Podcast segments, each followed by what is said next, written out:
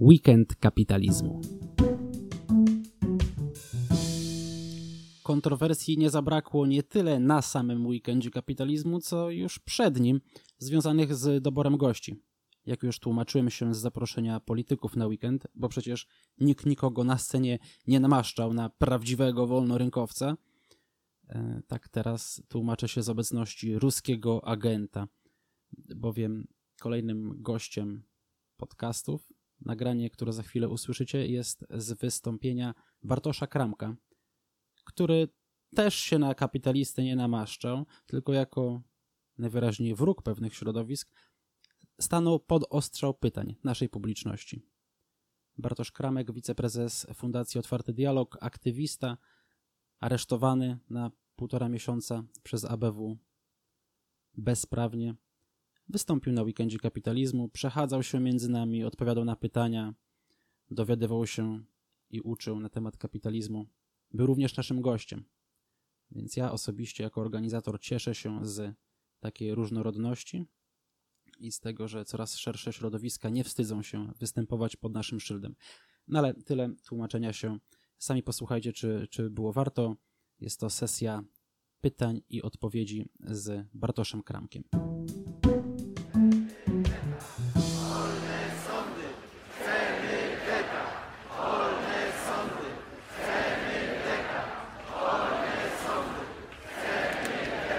Cześć, dzień dobry. Możesz stać, możesz usiąść, jak jest, jak jest tobie wygodniej. Ja pozwolę sobie na ty. E, jeśli komuś jest łatwiej, kramek.weekendkapitalizmu.pl przekieruje was do strony, na której możecie zadawać pytania. I pierwsze pytanie mamy, a co pan Kramek ma wspólnego z kapitalizmem, więc troszkę może przemoderuję je. Czy ty się poczuwasz, Bartoszu, wolnorynkowcem, wolnościowcem? Chociaż e, to może być zaskakujące, to gdybyście zapytali o moje poglądy gospodarcze, to jak najbardziej e, zdefiniowałbym się jako e, liberał. Jestem znany jako lewak w telewizji publicznej, w mediach czy też szczujniach, mówiąc wprost, wspierających obecne władze. Niemniej od samego początku w zasadzie mojej kariery zawodowej jestem przedsiębiorcą. Równolegle jestem również aktywistą, też już od kilkunastu lat. Natomiast e, jesteśmy tutaj w środowisku wolnościowym. Tak zakładam i wydaje mi się, że są takie dwie podstawowe e, sfery, w których się może realizować przedsiębiorcza jednostka.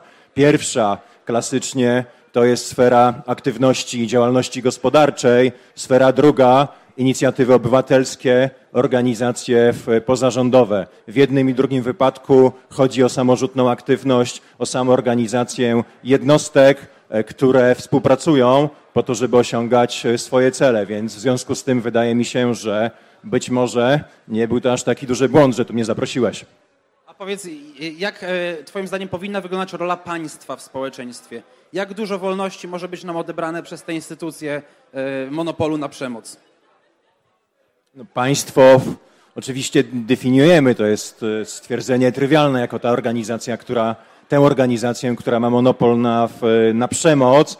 E, kiedyś bym powiedział, że państwo faktycznie powinno być ograniczone do minimum i pełnić taką klasyczną rolę wolnego e, stróża, czyli się koncentrować na tym, żeby nam zapewnić e, szeroko rozumiane bezpieczeństwo i organizować takie podstawowe ramy do obrotu gospodarczego, czy właśnie jakiejś innej aktywności społecznej. E, I wydaje mi się, że w dużym stopniu nawet dzisiaj ten pogląd podtrzymuję, aczkolwiek jedna rzecz, która może być kontrowersyjna, gdybyśmy wchodzili w to, jakie mam poglądy gospodarcze czy też społeczno-gospodarcze, to kwestia dochodu podstawowego. Wydaje mi się, że z czasem zrobię się bardziej wrażliwy społecznie i na przykład uważam, że takie rozwiązania jak dochód podstawowy e, też e, byłoby całkiem zasadne, a wręcz uważam, że mając liberalne poglądy i chcąc zachęcać ludzi do tego, żeby podejmowali ryzyko, żeby mieli pewną e, poduszkę, która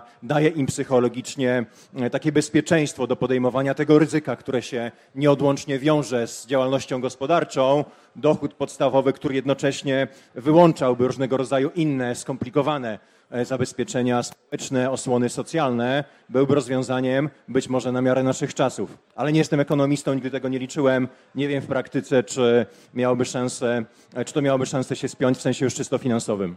Mamy tutaj mnóstwo materiałów, w których można się też ekonomicznie doedukować. Dostaniesz parę książek. Czy po upadku PiSu nadal będziesz walczyć o praworządność i prawa człowieka? To zależy od tego, czy upadek PiSu będzie tylko upadkiem PiSu, czy też e, powrotem praworządności jako, jako takiej.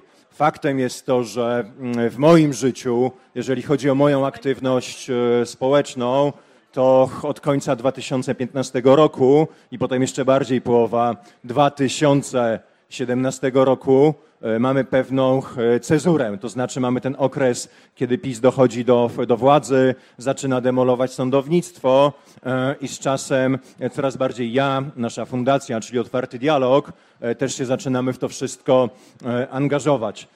Sytuacja, dodam, bez precedensu, ponieważ mi się kiedyś wydawało, że mieliśmy w Polsce już ostateczne zwycięstwo liberalnej demokracji, swego rodzaju mały koniec e, historii. I co by nie mówić o III Rzeczypospolitej, to jednak to była do pewnego momentu historia sukcesu, historia udanej transformacji, e, kraj, który też z naszych doświadczeń, a one były bardzo międzynarodowe, był pewnym e, przykładem do naśladowania dla naszych wschodnich sąsiadów widzę nasze doświadczenia ukraińskie, ale też dalej na wschód w sferze postsowieckiej. E, I również e, na zachodzie uchodziliśmy jako ten kraj, który był liderem w Europie Środkowo-Wschodniej, jako ten prymus transformacji, e, absorpcji funduszy europejskich i generalnie przyjmowania standardów zachodnich. PiS to wszystko zanegował, podważył, nawet jeżeli przyznaje, być może w niektórych obszarach stawiał trafne diagnozy, to te lekarstwa e, były gorsze niż e, choroby, na które wskazywał. Wylewano po prostu dziecko z kąpielą. Dlatego to, co się dzieje z sądownictwem, i to już może ostatnia rzecz w odpowiedzi na to pytanie, e, to jest kwestia, zwróćcie proszę uwagę, fundamentalna.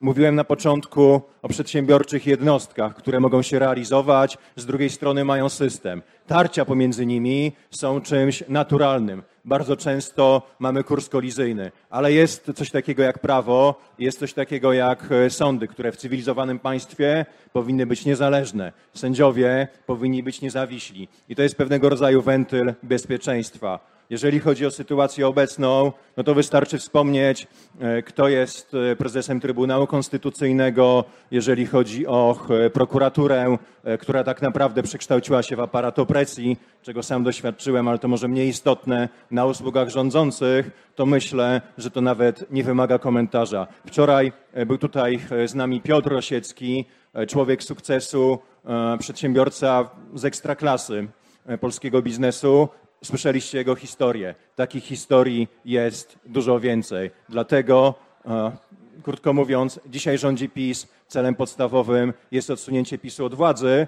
ale oczywiście zakładamy, że to się musi wiązać z przywróceniem praworządności. Jeżeli praworządność nie wróci, no to będziemy o nią walczyć nadal.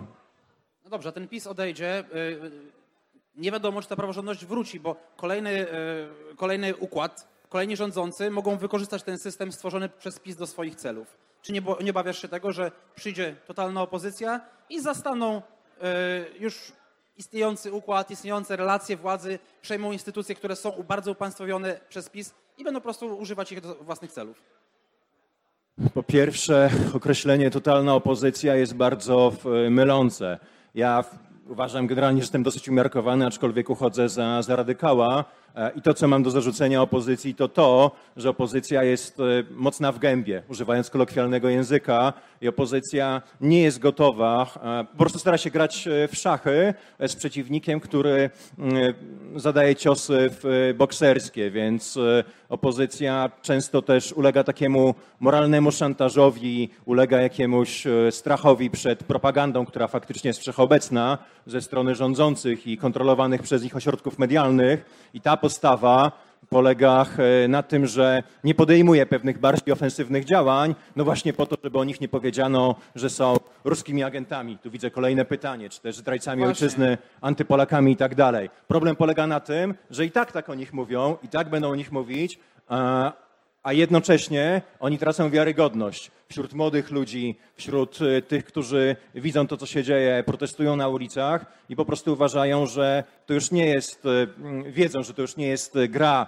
w oparciu o stałe reguły parlamentarne. E, tutaj trzeba iść w stronę obywatelskiego nieposłuszeństwa, trzeba naprawdę zrobić wszystko, co w naszej mocy, żeby ten rząd e, odsunąć od, e, od władzy. Ale nie odpowiedziałem do końca na to pytanie, bo się czepiłem tej totalnej opozycji, a teza twoja była jaka? Jakbyś przypomniał? Teza, że kolejni rządzący mogą wykorzystać e, Okej, okay. jest takie ryzyko. Są też e, tworzone już projekty, środowiska sędziowskie, e, organizacje walczące o niezależność sądownictwa E, przygotowują projekty ustaw i projekty e, szerzej zmian e, prawnych, które mają odwrócić to wszystko, co wprowadził, wprowadził PiS. Rzeczywiście takie projekty są już dosyć szczegółowo opracowywane. E, I ja osobiście sobie nie wyobrażam takiego scenariusza, że opozycja przejmuje władzę i staje się drugim, e, drugim, e, drugim pisem. Być może mi tej wyobraźni trochę brakuje, natomiast presja społeczna, presja medialna, presja też ze strony instytucji europejskich jest i będzie najprawdopodobniej wystarczająco silna, żeby przynajmniej przywrócić to tak zwane status quo ante, czyli ten stan sprzed dojścia PiSu do władzy, sprzed przejęcia Trybunału Konstytucyjnego i szeregu innych instytucji, które e, powinny formować te konstytucyjne e, check and balances. Także to, co możemy zrobić, walczyć dzisiaj z PiSem, a potem patrzeć na ręce opozycji. I może ostatnia rzecz, przykład ukraiński. E, Ukraina jest krajem, który e, po rewolucji na Majdanie e, prowadzi bardzo trudne reformy. Te reformy buksują, nadal mamy ogromną korupcję, natomiast nawet w realiach ukraińskich, gdzie jest bardzo dużo zastrzeżeń do, do opozycji, do jakości życia publicznego, e, jedne z pierwszych decyzji, które ukraiński parlament e, wprowadził w życie po tym, gdy rewolucja zwyciężyła, to było cyfnięcie tak zwanego pakietu ustaw dyktatorskich. Taka była presja społeczna. Oczywiście tam był moment rewolucyjny. Pytanie, w jakich realiach upadnie PiS w Polsce.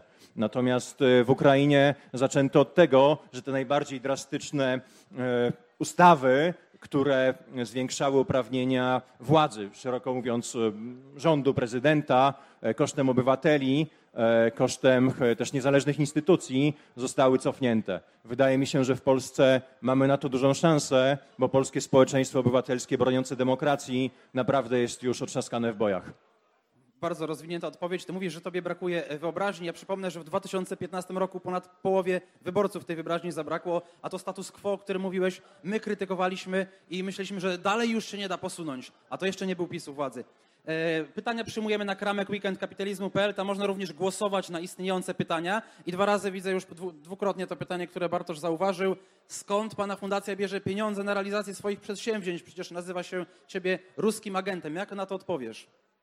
Bardzo różnie. Jeżeli chodzi o finansowanie, to zawsze zwracam uwagę, że na stronie są sprawozdania finansowe, są listy darczyńców. To wyglądało różnie w różnych okresach. Były zbiórki publiczne, była rodzina mojej żony. Moja żona pochodziła z takiej e, dosyć zamożnej rodziny ukraińskich przedsiębiorców. To stanowiło gro naszego finansowania przez, przez wiele lat. Prowadziliśmy również działalność gospodarczą w Polsce, w innych krajach. Dzięki temu fundacja była finansowana. E, częścią naszego finansowania były granty. Nie było nigdy grantu finansowego od Sorosza na działania w Polsce. Mieliśmy trochę takich funduszy w Ukrainie, gdzie też mamy zarejestrowaną organizację. Były sporadycznie inne mm, źródła grantowe, e, z których korzystaliśmy. Natomiast obecnie, bo jak rozumiem chodzi o czas teraźniejszy, no krótko mówiąc mamy e, problemy finansowe i szukamy wszędzie tego finansowania. E, dosyć mocno musieliśmy też w związku z, z COVID-em i w, z problemami, w związku z problemami finansowymi tę działalność e, ograniczać. E, zaczęliśmy spekulować na kryptowalutach. Może taka ciekawostka, ale moja żona teraz głównie tym się zajmuje i e, dzięki temu jakoś nasz budżet jesteśmy w stanie podreperować, jeżeli też chodzi o naszą organizację. Plus mamy też sporadycznie zamówienia z Parlamentu Europejskiego na tworzenie różnych raportów, opracowań dotyczących sytuacji w Polsce. E, mamy również e, pojedynczych donorów w postaci przedsiębiorców z krajów takich jak Mołdawia czy, czy Stany Zjednoczone, gdzie, gdzie też nasze działania w zasadzie nie w Polsce, ale też dotyczące tego postsowieckiego wschodu, które cały czas prowadzimy, dzięki temu są finansowane. No dobrze, a co z tym ruskim agentem? Czy jesteś na czyichś rozkazach z Moskwy? Mm, zapewne źle mi z oczu patrzy i to, że tutaj stoję przed wami, e, nie mam zarzutów o szpiegostwo czy o, czy o zdradę stanu, no to być może w, być może stanowi jakąś formę odpowiedzi na to pytanie. Natomiast tak już zupełnie poważnie, znaczy poważnie jest na to pytanie trudno odpowiedzieć, bo ja nie wiem, czy wy się orientujecie, ale też historia e, w naszej działalności była taka, że My byliśmy znani jako bodajże najbardziej e, proukraińska i antykremlowska organizacja e, w tym kraju. W 2013 roku byliśmy pierwszą organizacją polską i europejską na Majdanie. Wysyłaliśmy hełmy i kamizelki kuloodporne, a nawet noktowizory na Ukrainę dla ukraińskich żołnierzy, wolontariuszy. Pomagaliśmy organizować misje obserwacyjne europarlamentarzystom, e, zagranicznym dziennikarzom, parlamentarzystom z Polski, ale też e, z Niemiec na przykład, czy z Włoch, e, których wysyłaliśmy do Kijowa i też w te regiony zapalne jak Donbas, gdzie, gdzie potem w związku z rosyjską agresją mieliśmy do czynienia z zaognieniem sytuacji i mówiąc wprost z wojną. Także gdybyście spojrzeli na nasze działania, przez pryzmat naszego faktycznego dorobku, przez pryzmat chociażby moich wypowiedzi. Ja wielokrotnie występowałem w mediach i na konferencjach i w Polsce i za granicą, apelując o to, żeby na Rosję nałożyć e, sankcje, żeby na Putina personalnie nałożyć sankcje, występując przeciwko e, projektowi Nord Streamu, e, zabiegając o to, żeby Polska swego czasu był taki temat, wstrzymała, może nie tyle wstrzymała, co też wykorzystała swoje relacje gospodarcze i wojskowe z Francją, żeby zablokować dostawę okrętów wojennych Mistral przez Francję na rzecz, na rzecz Rosji. Przez dwa lata wreszcie prowadziliśmy w Warszawie takie duże centrum pomocy Ukraińcom, ukraiński świat, też w związku z Majdanem Majdanem i potem e, wojną. Na Ukrainie mamy wielu przyjaciół, współpracujemy z ukraińskimi organizacjami pozarządowymi. Nasze raporty są e, cenzurowane przez e, rosyjski Urząd Nadzoru Komunikacji Elektronicznej, tak zwany Roskom Nadzor, bo właśnie dotyczą Ukrainy, ukraińskich batalionów ochotniczych i Rosjanie to kwalifikują jako promowanie terroryzmu. Także Czyli jesteś anty, antyruskim jednak e, szpionem, nie antypolskim. Nie jestem antyruski, ale jestem antyputinowski, antykremlowski, ale więc co może do tego, co do tego e, rozgraniczmy. Prywatnie, wczoraj ktoś mnie zagadał i mówi do mnie, e, słuchaj, Kram, z Kramkiem to się wszyscy trzymali jakieś 5-6 lat temu i od lewej do prawej, a potem zaczął szczuć na tę Polskę, nie wiem dlaczego i teraz jakoś jest persona non grata. Nie tutaj. Powiedz dlaczego, co się stało? Co dokładnie masz na myśli? Gdzie jestem persona grata? Nie, nie. Co, co się stało, że w pewnym momencie na różnych st stronach, powiedzmy, sceny politycznej przestałeś być tak lubiany, jak, jak to było wcześniej? Czy ty rzeczywiście, ja może ja nie śledziłem tej kariery, czy ty rzeczywiście robiłeś jakieś takie akcje typu rozcinanie drutów na granicy, czy co było?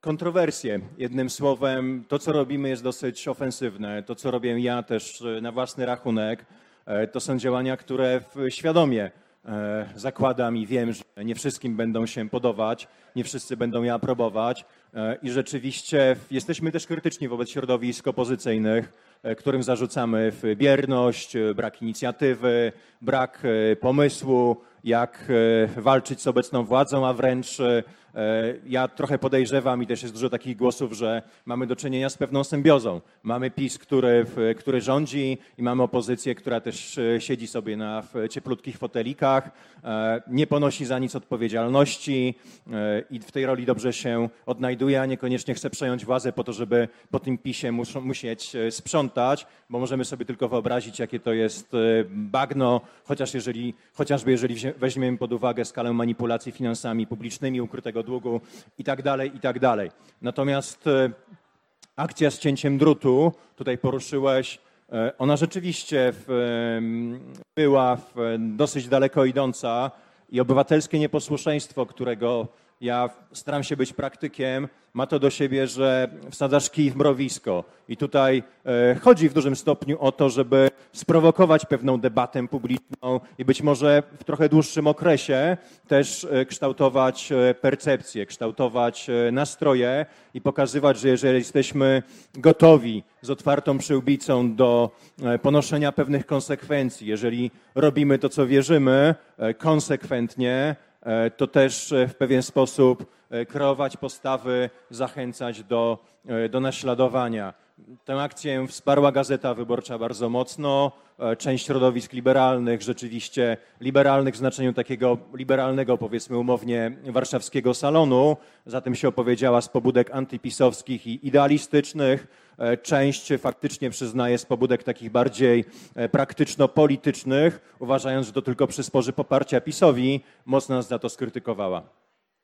E, dobrze, że na ten temat, to mam do ciebie ostatnie pytanie, prośbę o jakieś przesłanie, bo może też nie wszyscy wiecie, że Bartosz 3-4 miesiące temu został aresztowany przez ABW za różne podejrzane działania. Oczywiście został później słusznie wypuszczony, a niesłusznie był przez prawie miesiąc przetrzymywany w areszcie. E, dostał zakaz e, wyjeżdżania z kraju, a później e, co zrobił ten nieposłuszny obywatel? Pojechał na, na granicę rozcinać, rozcinać druty. Więc gratulacje przynajmniej odwagi. Nie, nie będę komentował słuszności niektórych działań, ale na pewno trzeba, trzeba pogratulować, zwrócić honor tej odwadze, aktywności, temu, że jesteś, no przynajmniej to z weekendem kapitalizmu cię łączy, że jesteś rzeczywiście nieposłusznym obywatelem i tym praktycznym aktywistą. Czy uważasz, że obywatelskie nieposłuszeństwo to jest słuszna postawa dla wolnościowców, dla przedsiębiorców? Czy powinniśmy się buntować? Czy powinniśmy gdzieś powoli może budować strategię e, odbijania wolności, e, wchodząc w jakieś może kompromisy z państwem, z jakimiś organizacjami? Jaką, jaką radę dałbyś do takiego e, praktycznego aktywizmu na rzecz wolności naszym słuchaczom? Nie chcę publicznie cytować Władysława Frasyniuka, ale ja się bardzo często kieruję jego słowami. E, on kiedyś siedział w komunistycznym więzieniu. Może jednak zacytuję, jeśli pozwolicie, nie będę pruderyjny. E, on powiedział, skandował wręcz wielokrotnie i to podchwytywali współosadzeni, jebać komunę i się nie bać. I ja wychodzę z takiego założenia, że jesteśmy już tak głęboko w pewnym ciemnym e, miejscu tylnej części ciała, że to nie jest moment na deliberację a propos strategii, a propos tego, czy możemy się jakoś ułożyć z władzą, bo jak zaczniemy się z nią układać, to staniemy się tacy jak oni, zostaniemy przez ten system e, wessani, mówiąc naj, najogólniej. Wreszcie nie mamy tutaj przeciwnika, który gra w oparciu o jakieś cywilizowane reguły, który szanuje reguły gry. Tak jak mówiłem wcześniej, ten stolik e, z tą szachownicą już dawno został postawiony e, do góry nogami. Także e, to nie jest ktoś, kto dotrzyma słowa, to nie jest ktoś, którego, kogo będziemy w stanie rozliczyć. A propos lewicy, chociażby pamiętacie, kiedy lewica postanowiła nagle żyrować PiS w staraniach o pieniądze z funduszu odbudowy. E, czy to było dobre? Delikatnie mówiąc, nie wydaje mi się, dosyć powszechnie za to zostali skrytykowani. Dlatego z PiSem trzeba walczyć. E, pytałeś o pozycję też od strony środowisk wolnościowych, którym kwestie gospodarcze są bardzo bliskie.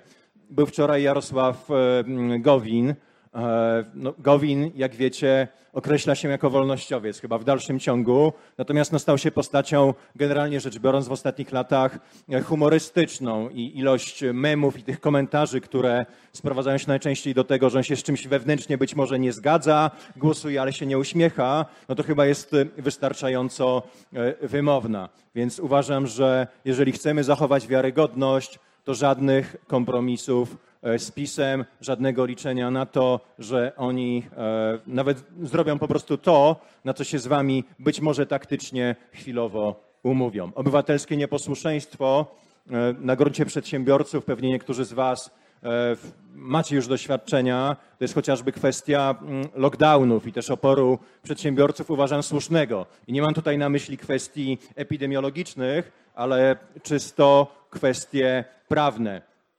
regulacje, które wprowadzono dotyczące pandemii w Polsce, one były w swojej istocie nielegalne, tak, bezprawne, w związku z czym ten opór przedsiębiorców, którzy przeciwko temu występowali, był uzasadniony. Ja to w pełni popieram. Ja nie jestem anarchistą. Określam się jako wolnościowiec, z taką definicją bym się zgodził, natomiast uważam, że jestem legalistą, ale jest coś takiego jak hierarchia źródeł prawa. Jest konstytucja i są akty prawne niższego rzędu. To, co się dzieje teraz w sprawie uchodźców, gdzie mamy na początku jakieś dyspozycje Straży Granicznej, potem mamy rozporządzenie, potem dopiero wchodzi nowelizacja ustawy o cudzoziemcach. To jest totalne odwrócenie takiego procesu legislacyjnego e, na głowie. To jest dyktowanie poprzez akty niższej rangi, e, te, aktom wyższej rangi, jak mają wyglądać. No tak po prostu być nie może, bo to jest prawny nihilizm i to jest sankcjonowanie, i to jest czysto instrumentalne, to jest sankcjonowanie tylko i wyłącznie woli politycznej rządzących, którzy się z prawem nie liczą. Więc jeżeli chcemy żyć w praworządnym państwie, E, i wiemy, że prawo to jest coś, co krępuje rządzącym ręce i coś, co jest właśnie tym bezpiecznikiem dla nas wszystkich, to musimy o to zabiegać. Dlatego występujemy w obronie konstytucji e, i dlatego e, musimy bronić konstytucyjnych swobód i wolności. Jeżeli nie możemy tego zrobić w drodze wyborczej, wybory są dopiero za jakiś czas, jeżeli dzieją się rzeczy na bieżąco, już bardzo drastyczne, no to uważam, że uprawnione jest obywatelskie e, nieposłuszeństwo i serdecznie Was do tego zachęcam. Ja również zachęcam. E, wszelkie pytania pozostałe możecie, czy warto wejść w PPK, czy Unia Europejska powinna dążyć do federalizacji, możecie zadać Bartkowi w kuluarach, tak jak większość naszych speakerów będzie się tutaj gdzieś przechadzał. Możecie w cztery oczy zadać bardziej lub mniej e, grzeczne pytania. Ja Wam życzę również żadnych kompromisów strategicznych, a być może jakieś małe taktyczne. Przerwa obiadowa. Widzimy się o godzinie 14 z powrotem na scenie. Kto nie ma kuponu, niech się zgłosi do stolika rejestracyjnego. Mam nadzieję, że odebrał. Dziękujemy Bartku. Brawo. Dziękuję bardzo.